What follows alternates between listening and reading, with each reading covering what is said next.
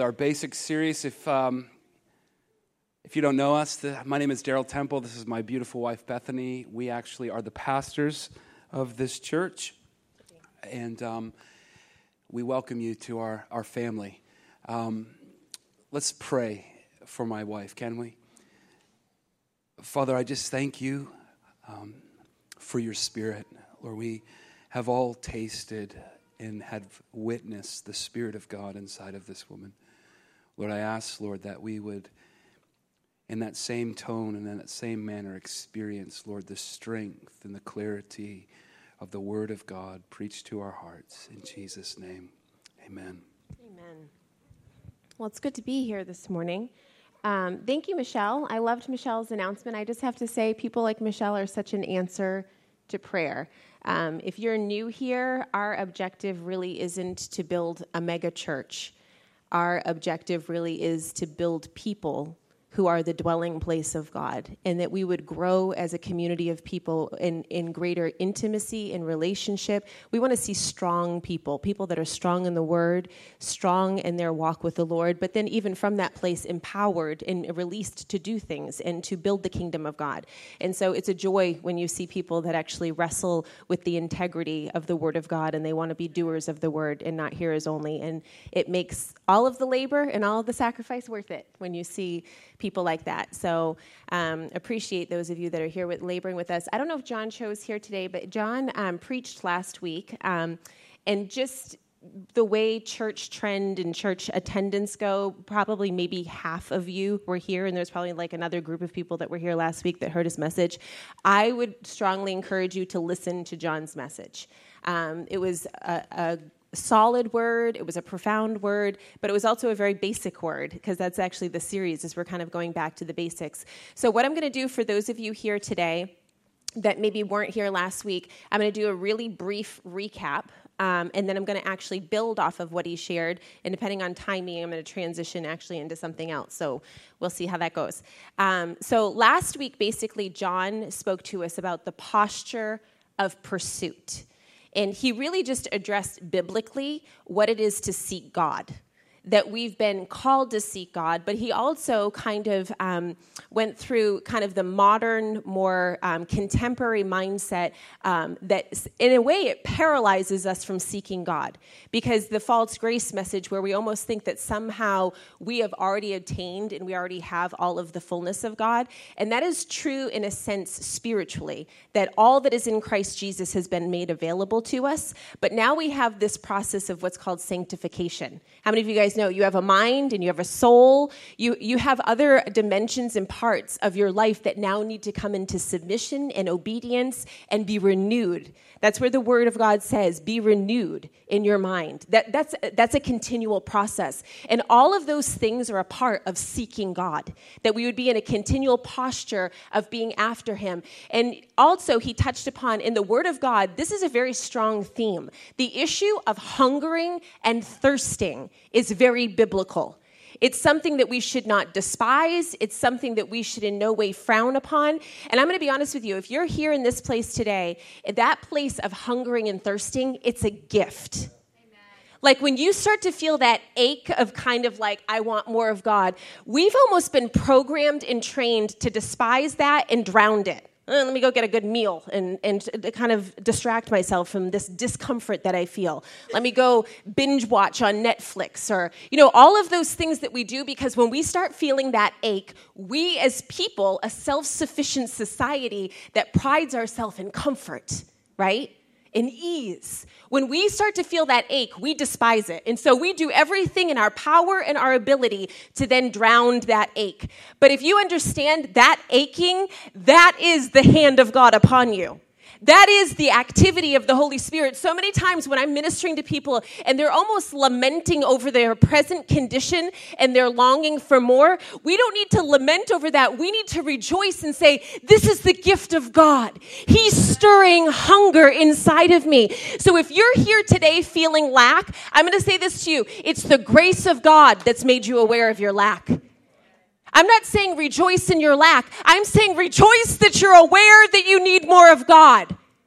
Because when we're in the place that we're not aware of our need and our lack, to be honest with you, that's a dangerous place to be.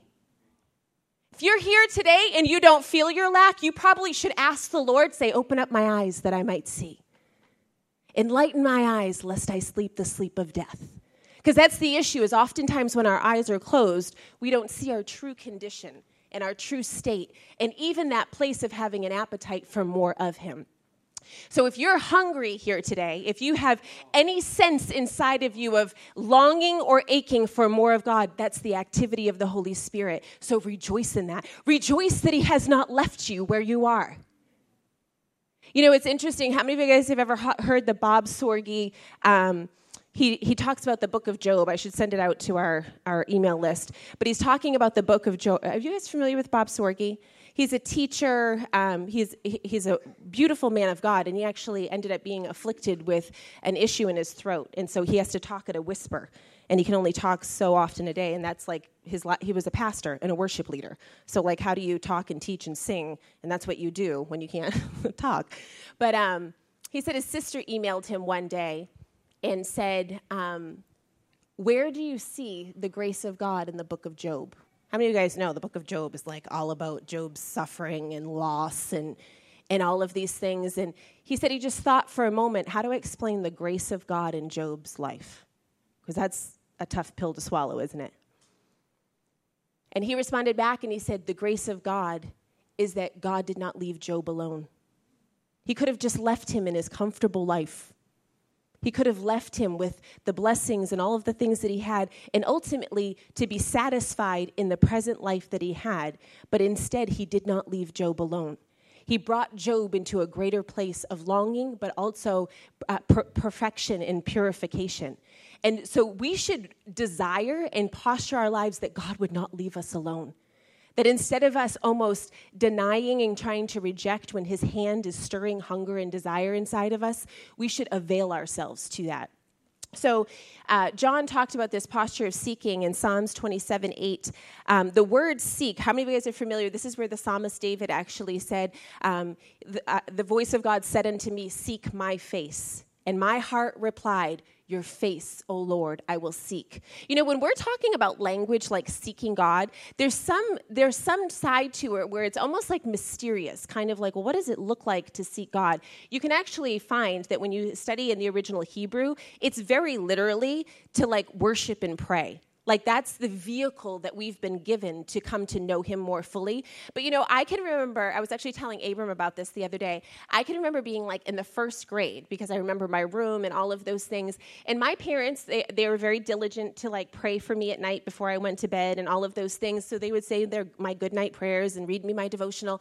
But I can remember in the first grade, after my parents would leave the room, having that aching in my spirit of like, I want to know God.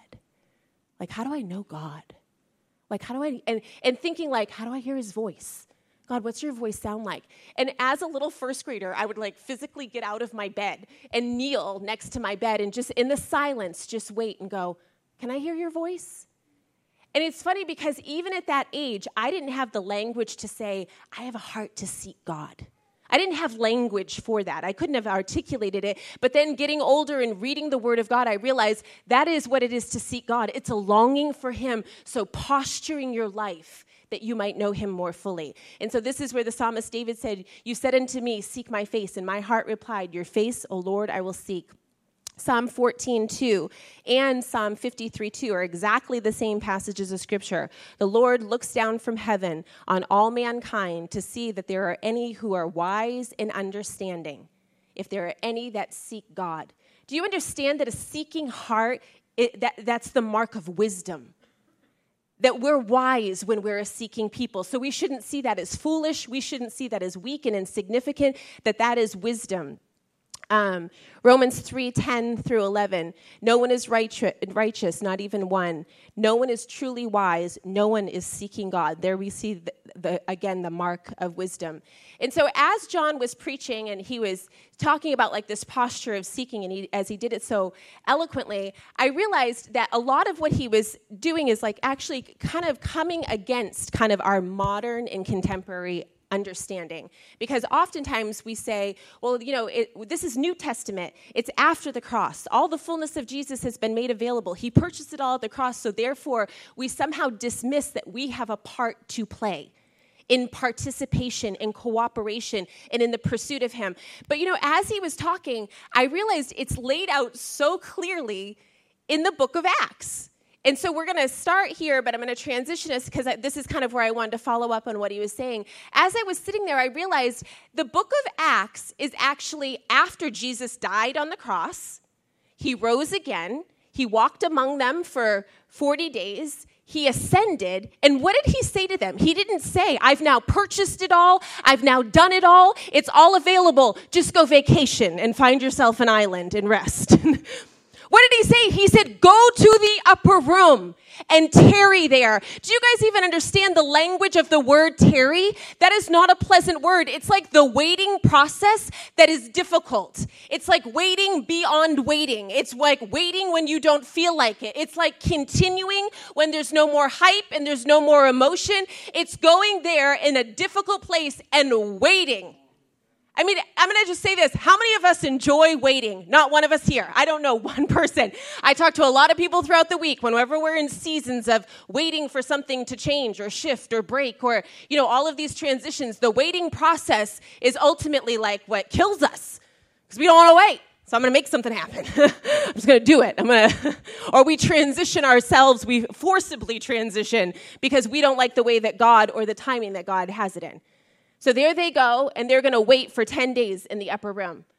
But what do we find? This is a company of people that are in the posture of prayer. Can I just ask you if, and we're actually going to look at this trend throughout the book of Acts.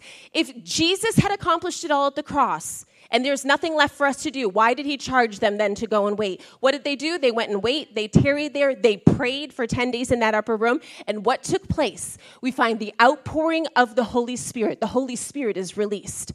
So then some of us would say, well, we've had the outpouring of the Holy Spirit, so now we've all are partakers of that. So therefore, there's no need for us then to contend in the place of prayer. But have any of you actually read the book of Acts from beginning to end? If you have not, you need to. I'm going to encourage you take this week and read the book of Acts. It should define our posture as the New Testament church. And I'm going to tell you what you're going to find there. You're going to find the posture of seeking.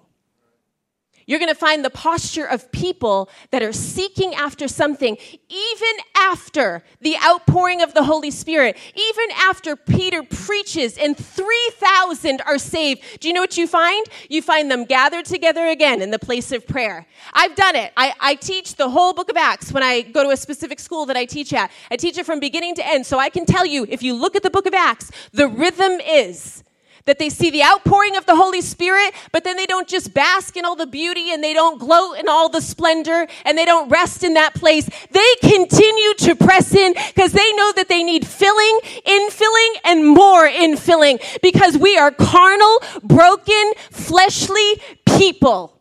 And you know what it is? Is Paul had the understanding that we have to wrestle and contend against those, those desires and those appetites. Most of us are wondering why we're kind of given prey to depression and addiction and cycles in our life. It's because instead of wrestling against them, we kind of give in. Well, if God really wants to break in, it's our perspective.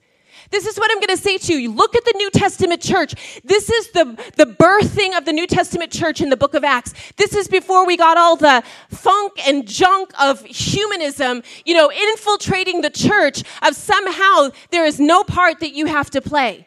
If you look at the New Testament church, you find that they lived in the rhythm of prayer and fasting. 3,000 are added in a day. I know for me, many of you guys also know, when you're a part of like big pushes, like 40 days before the call, and you push hard, most of us, like after we're like seeking God for something specific or a breakthrough or an initiative, or let's talk about like an evangelistic outreach, you kind of like pour it all out, right? And we all fast and do all the disciplines. And then it's almost like after that mark in time, we all just like take a break. Whew, I expended myself. I really sought the Lord. I'm gonna just take a break now. That was a lot. Now I'm gonna just go back to enjoying my restaurants and all of my regular programming and my, my casual existence here. And I'm not, hear me, I'm not, I go out to eat and I, I watch shows, eh, you know, with my husband occasionally, all of those things. I'm not saying, what I'm talking about is the perspective, the posture, and the very lifestyle we adopt. Do we have a lifestyle of seeking God, or do we just do it in seasons, in intensified moments of our life? Or is the lifestyle and the posture of our life to seek Him? But that's what we find in the book of Acts. Is we find this group of people, the outpouring of the Holy Spirit comes. 3,000 are added in a day, and they don't take a hiatus and kind of go into like, well, we've had ministry success. Now I can retire. they gather together in the place of prayer again. And I'm going to tell you, look at the rhythm of the book of Acts because you'll find great success. And by that I mean 3,000 added, 5,000 added, the church being built, great missionary endeavors being released. But then they still gathered. They didn't allow that success to cause ease to enter into their heart. But you want to know what we also find? The book of Acts, there is great trial and tribulation and suffering and difficulty that takes place there as well. It is not all just glory and pie in the sky. There's great challenges. They are being persecuted and imprisoned. And do you realize that at every hardship, the response of their life is to gather together in the place of prayer? You know, they get imprisoned, and what happens? How many of you guys know the story in Acts chapter 12? Uh, James is killed.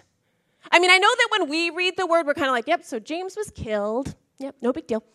Kind of like we take it so, how many about uh, uh, within our own community, one of us gets killed? Not because we're doing something foolish or ridiculous. It's because of the preaching of the gospel and persecution. I'm going to tell you, that would rattle us to the point that most of us would question the existence of God and if He cares. And if He cares, why does He allow bad things to happen? I mean, it would send us into such a spin of confusion, and, and half of you would fall away, and half of you would, you know, all of those things. But what do you find?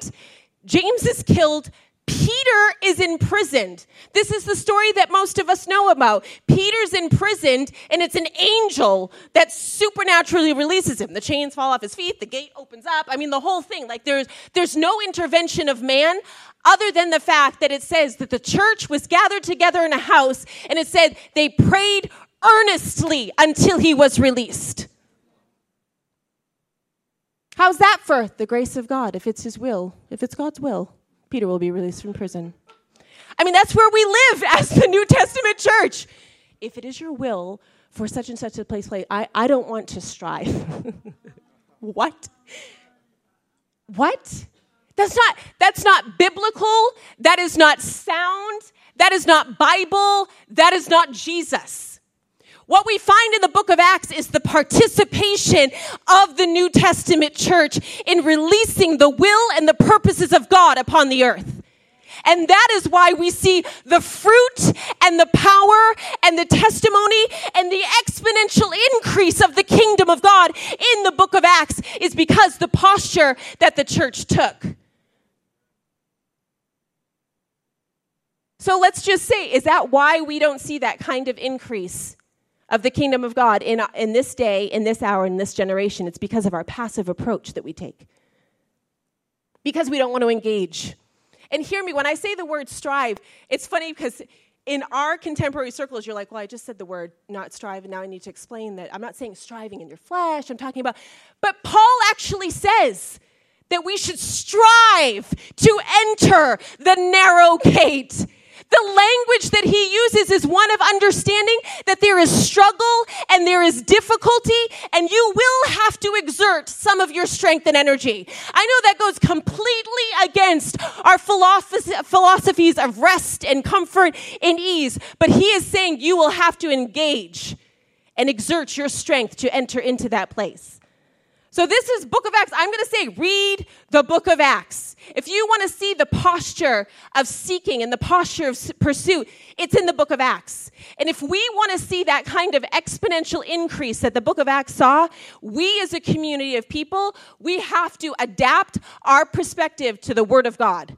Not just necessarily to the cu- cultural norms that we have, but what does the word of God say?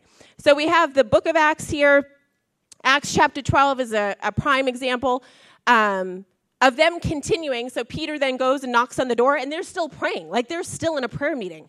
It wasn't one of these things that they just give up. Um, Acts chapter 12. You know, I actually, I'm going to give this little analogy as far as perspective. You guys are all familiar with Numbers chapter 13. Most of you in this place, if you're not, I'm going to give you like a quick little rundown. You have the Israelites that are pro- promised the land of Canaan. They are promised to enter into this land. And through all of kind of their wandering and their journeys and all of these things, they come to a place where they're going to send in 12 spies to go see the land, right? How many of you guys know this story? The 12 spies come back. Joshua and Caleb basically say, We can do this we can do this. The other 10 come back and they're like, there's giants in the land. They'll eat us. We're like grasshoppers. Right here, this illustration of a land that God had promised. It wasn't without difficulty. It wasn't without challenge. It didn't mean it was going to come without a fight. There was a fight to engage in that place. But what do we see the key component? The key component is perspective. These two people had a, a, heavenly perspective of understanding the endorsement and the power of heaven that if God has said it, regardless of the giants in the land, yes, we can. And the other 10, it was, well, God said it, but I saw these huge giants, and I'm really not up for the fight. Most of us live in that place. I'm not up for the fight. If it requires something of me, count me out. Peace out. I'm there as long as it's easy. I'm there as long as it comes naturally. I'm there as long as I see all the endorsement of heaven. But if there's something required on my part, then I don't want to exert myself.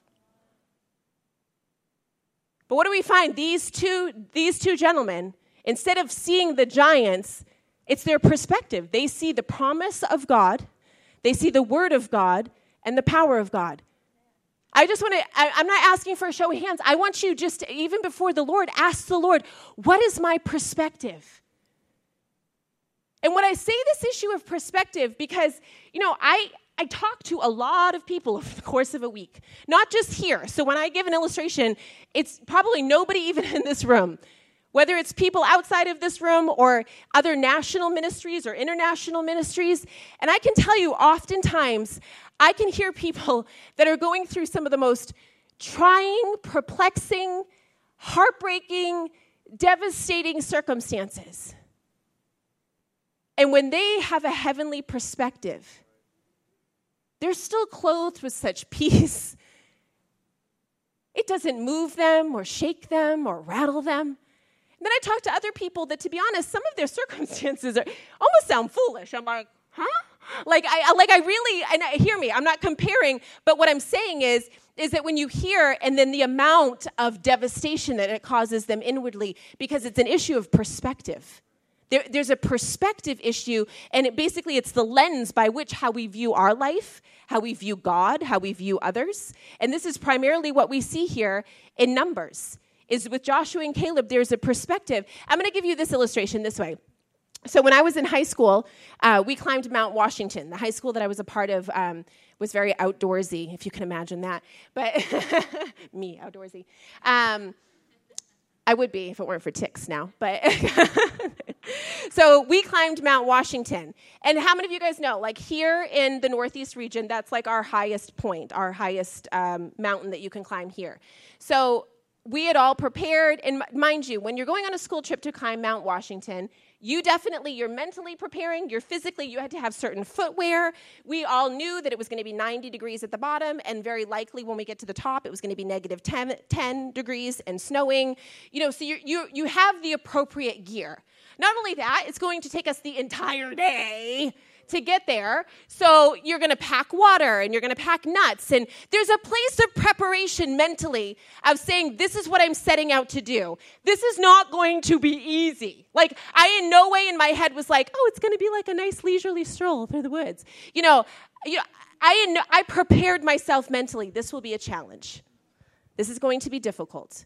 So our group, you know, uh, set out there definitely were some people that along the way just couldn't continue, which is fine.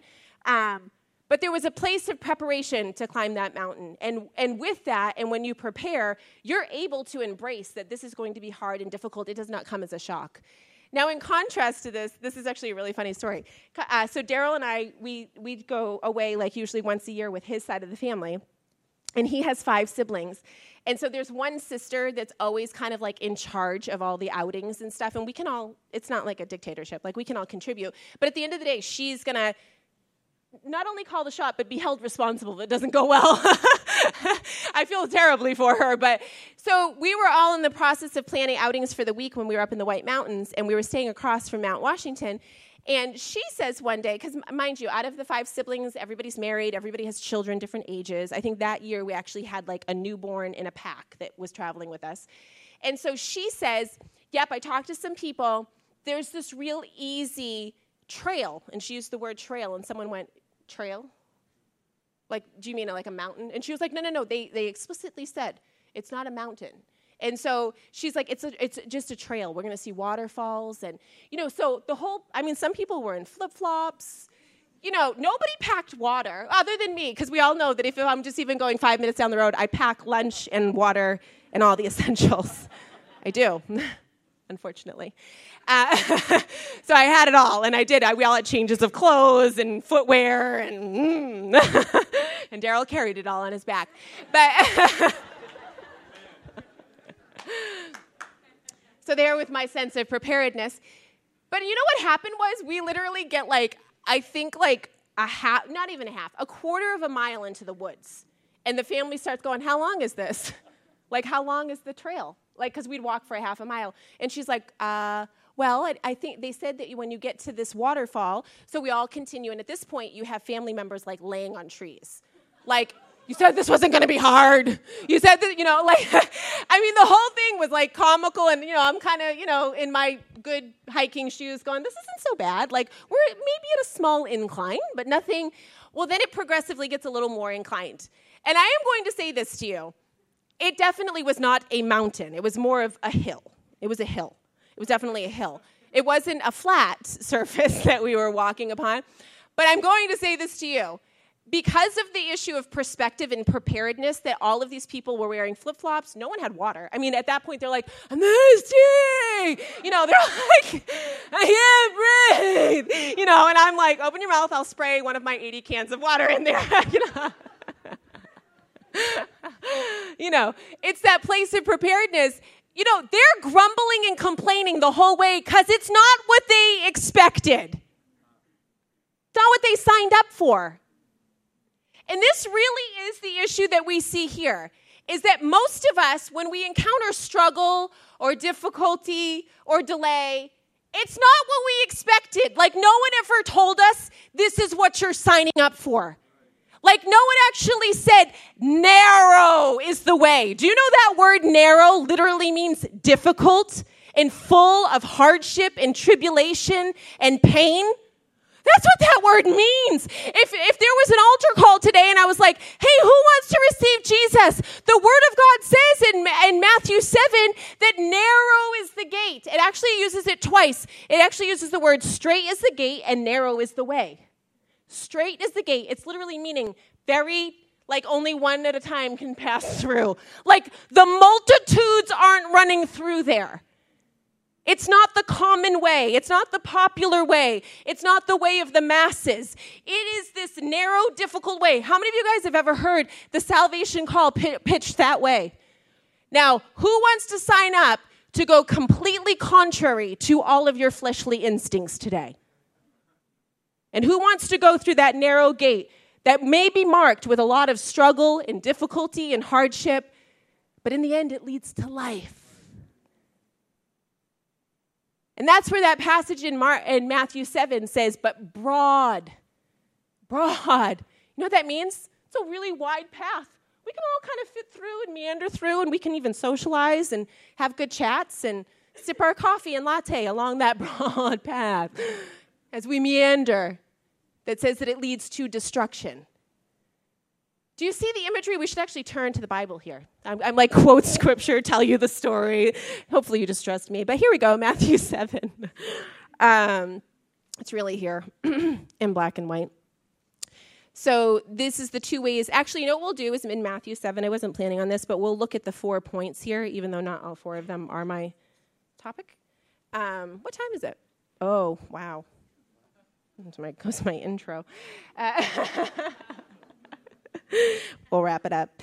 Um, let's turn to Matthew chapter 7. How many of you guys noticed our new big cups? Delightful. They're no longer the, the mini. Those things I took like a sip, and I'm like, my water's gone.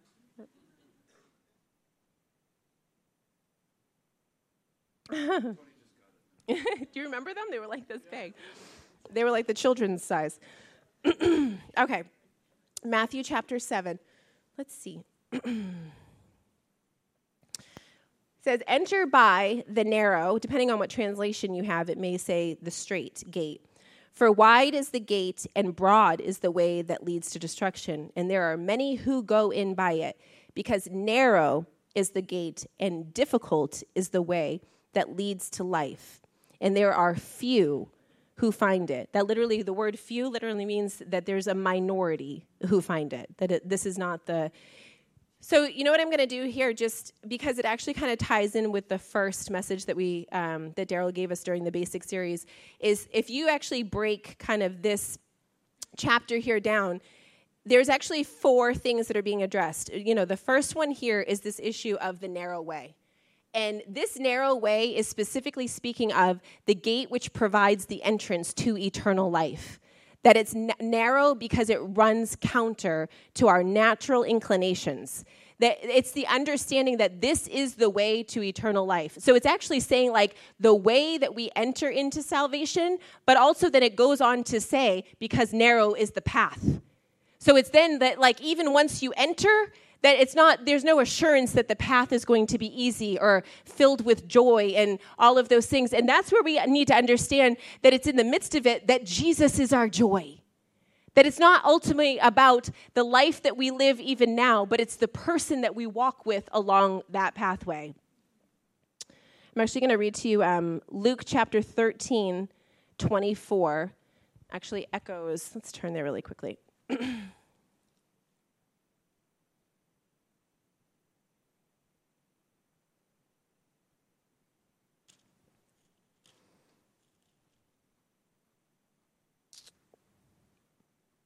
This is where he uses the language, um, Luke 13 24. Strive to enter through the narrow gate. That word strive literally means to enter a contest, to contend almost in like a gymnastics game. It's to contend with adversaries, those adversaries that would seek to keep us from that place.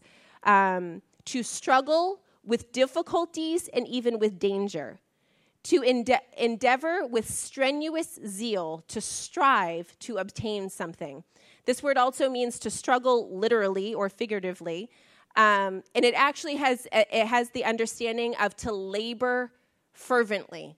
All of these things are very opposed kind of to our natural desire for a life of ease and safety and security. But this is where he gives us this exhortation you know, to strive to enter the narrow gate. And I'm just going to really quickly just touch so you guys can see. So this is the, the first principle in Matthew 7 13. And then it goes on in Matthew um, 7 15 through um, 20 is actually this is the exhortation toward f- false prophets, like the warning to us about false prophets. It says, Beware of false prophets who come to you in sheep's clothing but inwardly they are ravenous wolves. You will know them by their fruit. So, this is actually where it's going on to say that to guard yourself from being deceived from those outwardly that would teach a gospel um, that is not a true gospel. But then, actually, in verse 21, it moves, the, the text moves from being uh, warned outwardly to outward teaching and false prophets to a warning inwardly. And this is actually where we find in verse 20 it says, Not everyone who says to me, Lord, Lord, shall enter the kingdom of heaven, but he who does the will of my Father in heaven. Many will say to me in that day, Lord, Lord, have we not prophesied in your name and cast out demons in your name and done many wonders in your name? In verse 23. And then I will declare to them, I never knew you.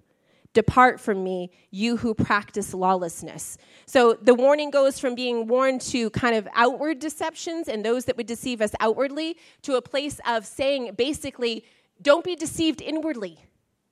Don't be deceived to your own condition and the, your own state of your heart. I love where it actually says that the Lord says, I never knew you. Oftentimes we ask people, Do you know Jesus? He's saying here, I never knew you. The question is, does he know us? You know, because we can th- we can have kind of a, a distant knowledge of someone, right? How many of you guys? There's things you know about celebrities and pop stars, and it actually makes you feel like you know them, right? Because you get information about them and you see so much about them. So even though they don't know you, they know they don't know your name, they know nothing about your life. You feel like you know them because you hear so much and there's a familiarity. It's the same thing with God is that it's easy to hear so much and kind of gather information of like, okay, like he's like this and that's what he's, but the question is, does he know you? Are we in a, a, living, breathing relationship with him? And then it goes on actually in verse 24, and this is where this section is finished. Therefore, whoever hears these sayings of mine and does them, this is where Daryl started us out on this series about uh, being a hearer and not, um, yeah, being a, a doer and not a hearer only. And so he's giving this exhort, exhortation. Therefore, whoever hears these things of mine and does them, I will liken him to a wise man who built his house on a rock. And the rain descended, and the floods came, and the winds blew and beat on the house, and it did not fall, for it was founded on the rock. But everyone who hears these sayings of mine and does not do them will be like a foolish man who built his house on the sand. And the rain descended and the floods came and these winds blew and and beat at that house. And it fell and great was it great was its fall.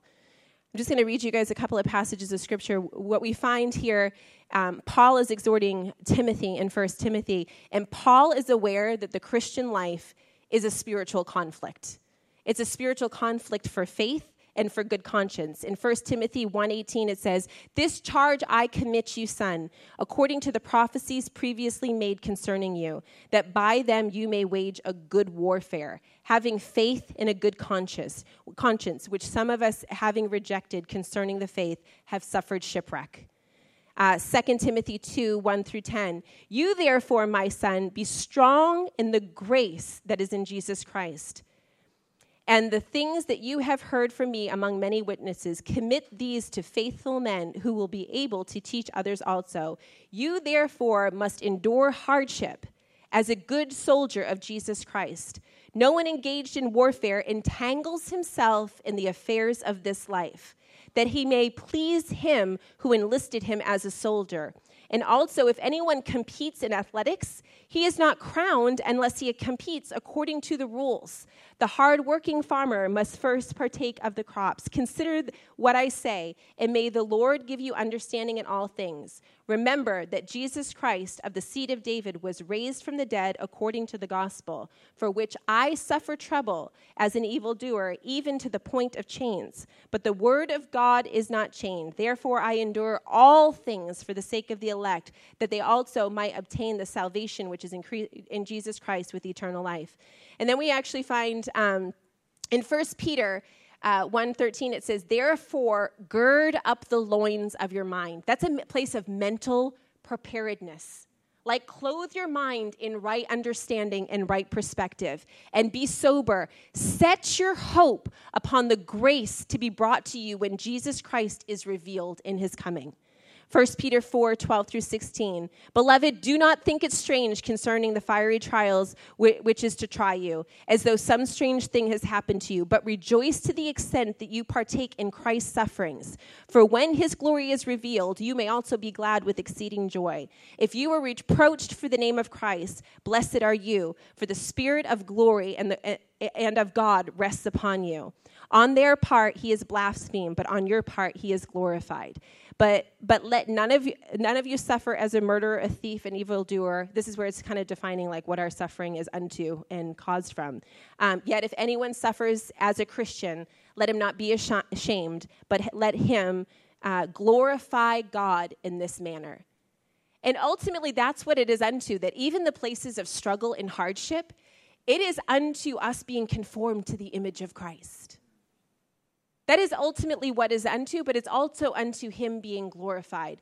And you know, I'm not here to say to anybody this morning that you should expect, you know, meaning in a sense of like welcoming difficulty. Let's be honest, there are seasons of our life that are difficult and trying, and then there's also high points. It's kind of like the the, the mountain climbing experience I was telling you about. There's seasons where you are climbing and it is difficult, but then once you get to that mountaintop, you have a different view and a different perspective, and you get to enjoy enjoy the reward and the benefit of that ascent. You get to partake of the beauty of that place. But that is often, I'm going to say this too, this is the downfall of our generation. We want the mountaintops without ever having to ascend to those high places. You know, all of us want to partake of these high places in God. I want to know God. I want to know His voice. I want great power, great authority. You know, we, we think all of these things that we want our life to encompass and possess, but ultimately there is a process by which those things are attained. There is a process by which He can entrust those things to us. And do you know there's a very practical understanding here? It's an issue of us, uh, the worth that we place upon Him and this is really fundamentally what it comes down to because when it gets difficult and when it gets challenging, if we back out, do you know what it's saying? It's saying it's not worth the struggle. How many of you guys just got a degree in something? There, that did not come easily. You had to study and discipline yourself and all those things. You could have backed out halfway. It is not worth the sacrifice. But you counted something as worthy of your time and your sacrifice. And do you know that that is the same thing with our relationship with Christ? He entrusts our, himself to us to the very measure that we have shown ourselves trustworthy of him. Can I ask you a question? How many of you guys go someplace where you're not valued? No, really. I know some of you are like, huh? No. Do you go someplace where you don't feel valued?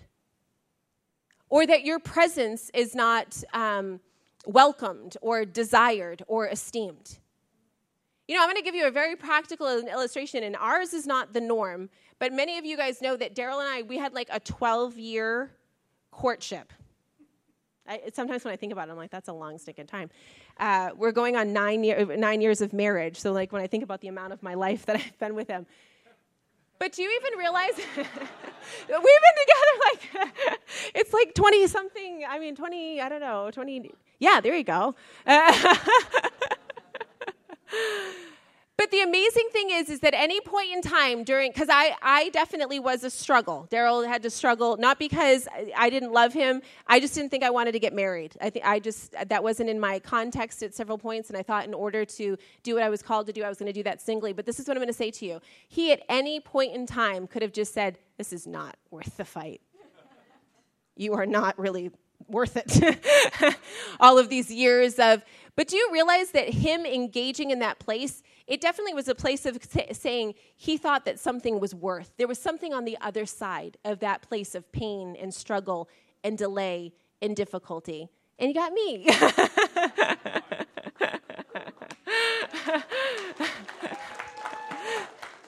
I mean, that's that's that's an analogy, but more I'm I'm actually just talking about the place of that even in our relationship with God, that when we go through those seasons that we don't really understand the process, we don't understand why this is so difficult, that there is a place where our heart is being tested and tried. There is a place where there, there's a, there, a perfecting of our heart and of our life. And you know, I'm going to close out actually with this passage of scripture. In 2 Corinthians 7, it says, Therefore, having these promises, beloved, let us cleanse ourselves from all filthiness of the flesh and spirit, perfecting holiness in the fear of the Lord. We're not living and walking in perfect holiness. But I'm going to I'm gonna give you this passage of scripture. Um, if you go a little bit further down in verse 10, it says 2 Corinthians 7.10, For godly sorrow produces repentance, leading to salvation, not to be regretted. But the sorrow of this world produces death. For observe this very thing, that you sorrowed in a godly manner. So this is what it's saying, is that when we repent in a godly manner, there's something produced inside of us. There's something produced with godly repentance. And I, I, want us to look at the language of what true repentance produces. Because it's definitely not a posture of ease and lackadaisical lifestyle of somehow I've just received, you know, the free gift and there's nothing required of me. This is what it's produced.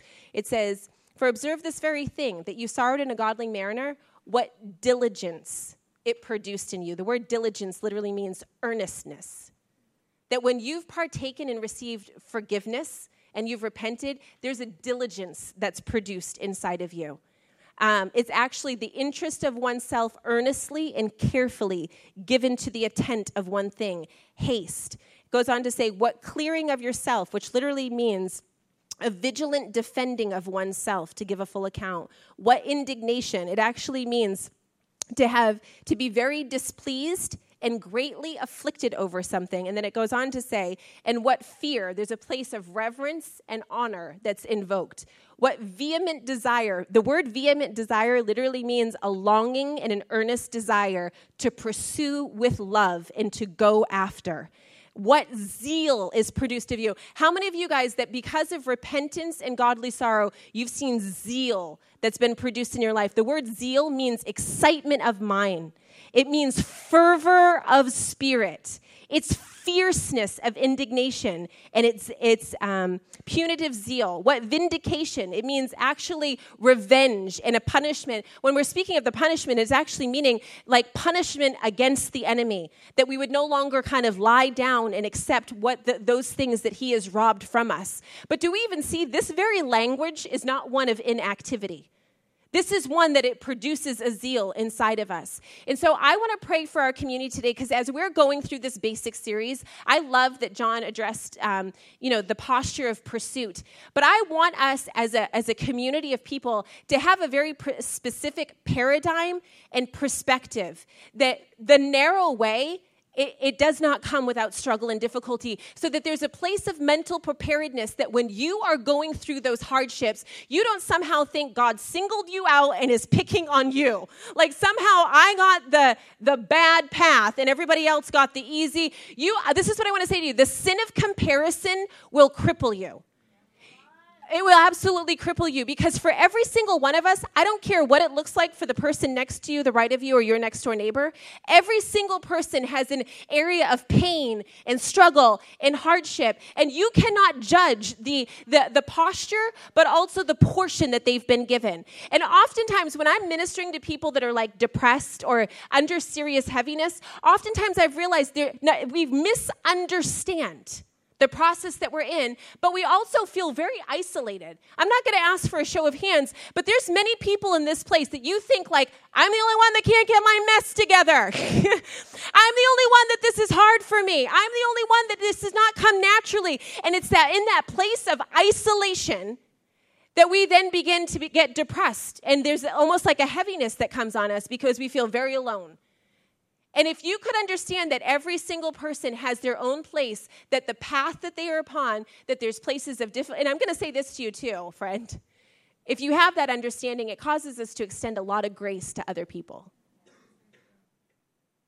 Because you understand that the very same difficulty and hardship and the grace that you need is the same grace that other people need. Instead of somehow thinking that like they have it all together and they should have it all together, like get your mess together, it's the place of extending grace. And you know, as we enter into this basic series, you, if you look in the book of Revelation, you can actually see that one of the main components is because of the way things will happen and um, the judgments that will be released. I'm not going to go into a whole thing of eschatology here, but it's the, the issue of when judgments are being released and when everything, like kind of the timeline plays out.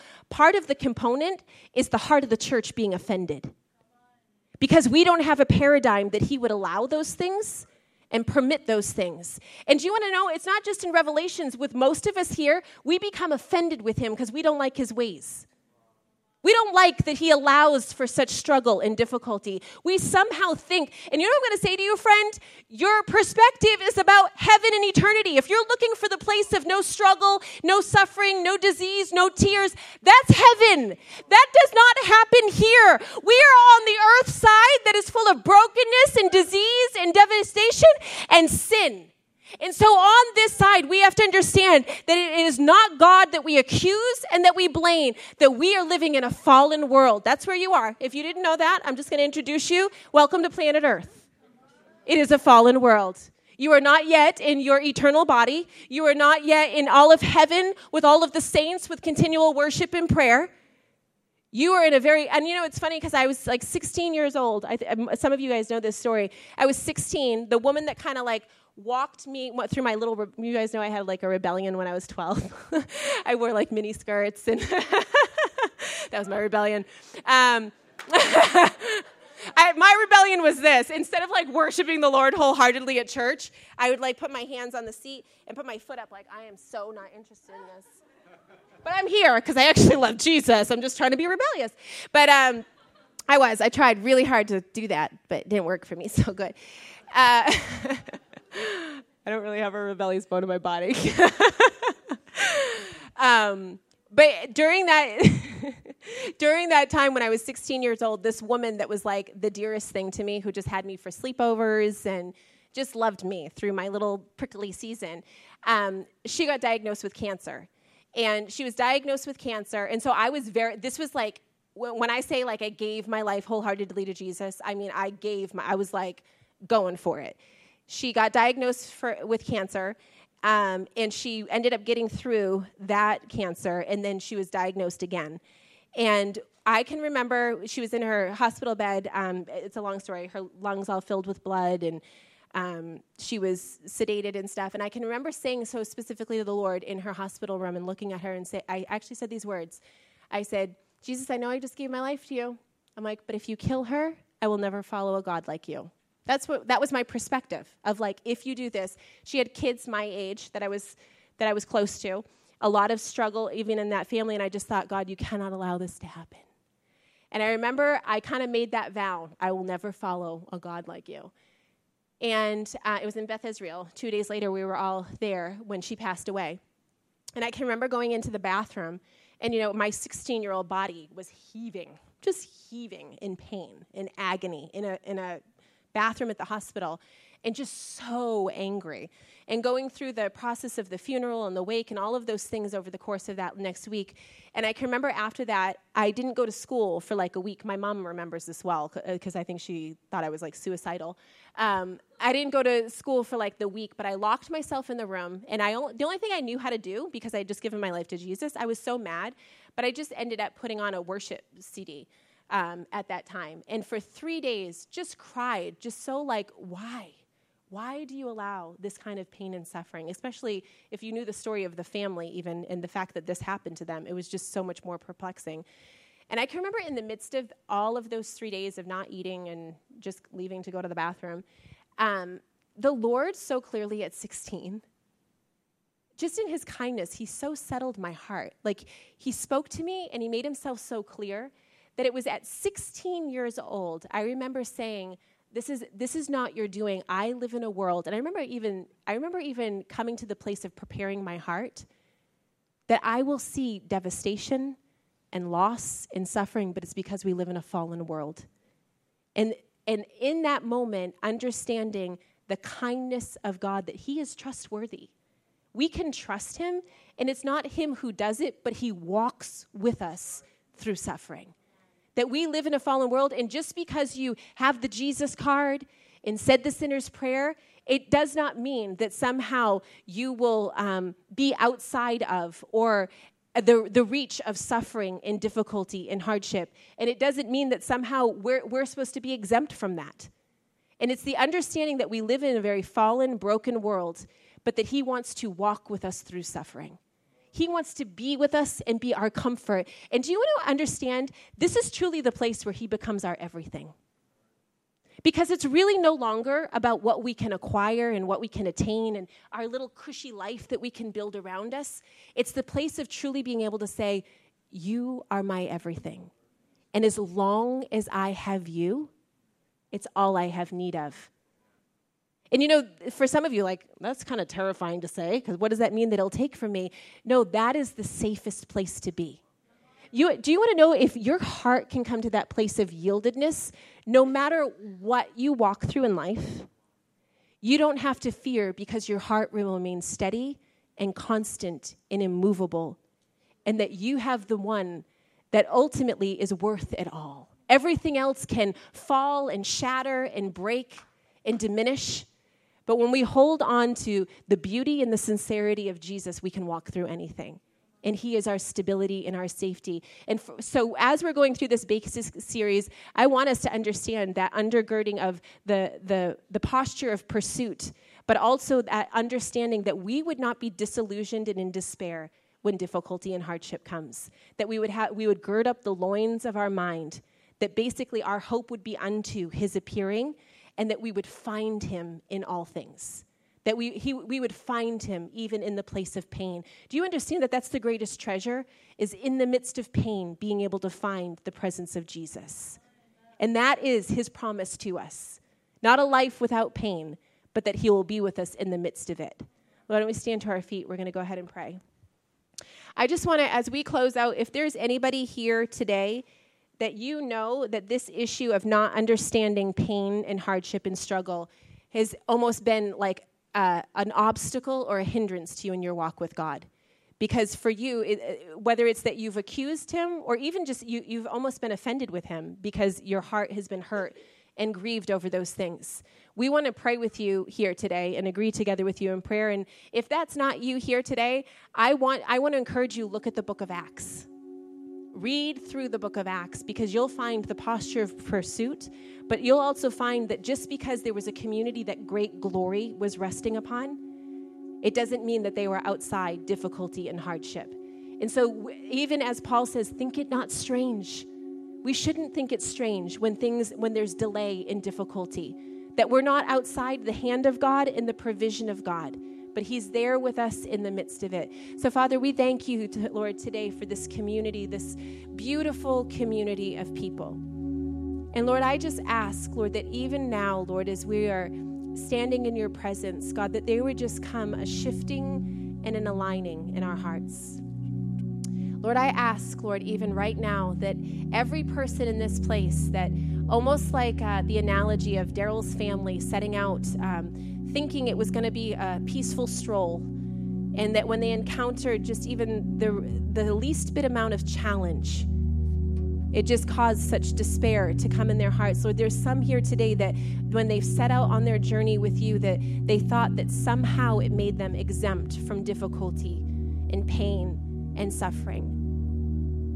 And Lord, it's caused a place of despair. But God, I just ask, God, that we truly would be, Lord, um, people that set our, ha- our hearts upon the heights. Lord, even in the analogy of Mount Washington, God, that we would know, God, that the way is difficult, that the incline is steep, but that as we ascend and as we continue to walk upon the narrow pathway, Lord, that there are heights in you, Lord, that you have prepared for us and that you have called us unto.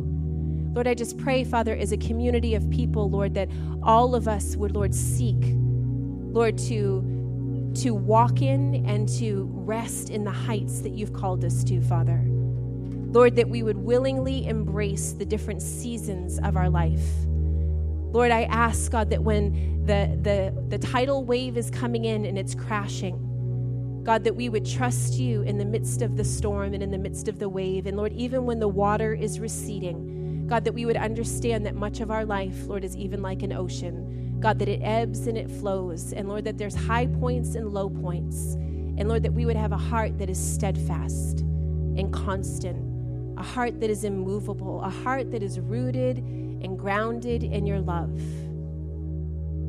And Lord, that our feet would be bound to walk upon the narrow way. Lord, that we would walk with you Lord, that we would walk in pursuit of you. And Lord, we thank you, Father, for your grace that is sufficient, your grace that empowers and enables us. So if there's anybody here today that needs prayer specifically, you can just come up and some of our team will be here. And for those of you that don't, we're going to go ahead and dismiss and we can get our children. We love you guys. Jump in a prayer set this week, get to a small group, and be in community. Love you.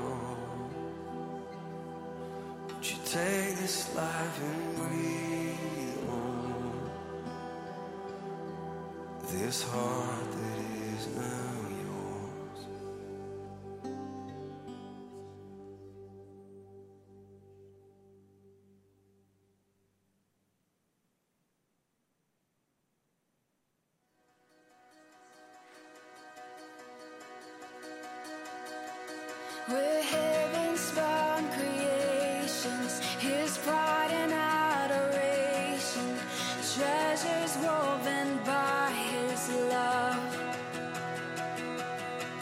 His careful hands, they hold us safe within His promise of calling.